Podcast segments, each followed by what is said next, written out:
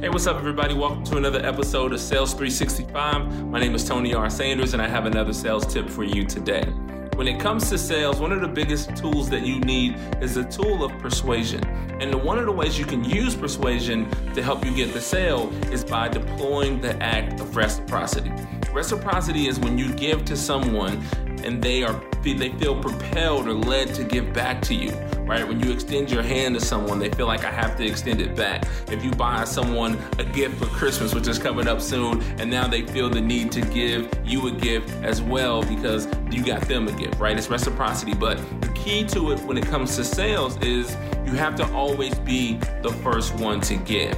You have to be the first one to give your information and a little bit about what you do before you start to dig in and ask discovery questions about what they do. You have to be the one that is willing to give value up front before they give you value back in terms of uh, the order or the product being purchased or whatever it is that you're looking for from your interaction.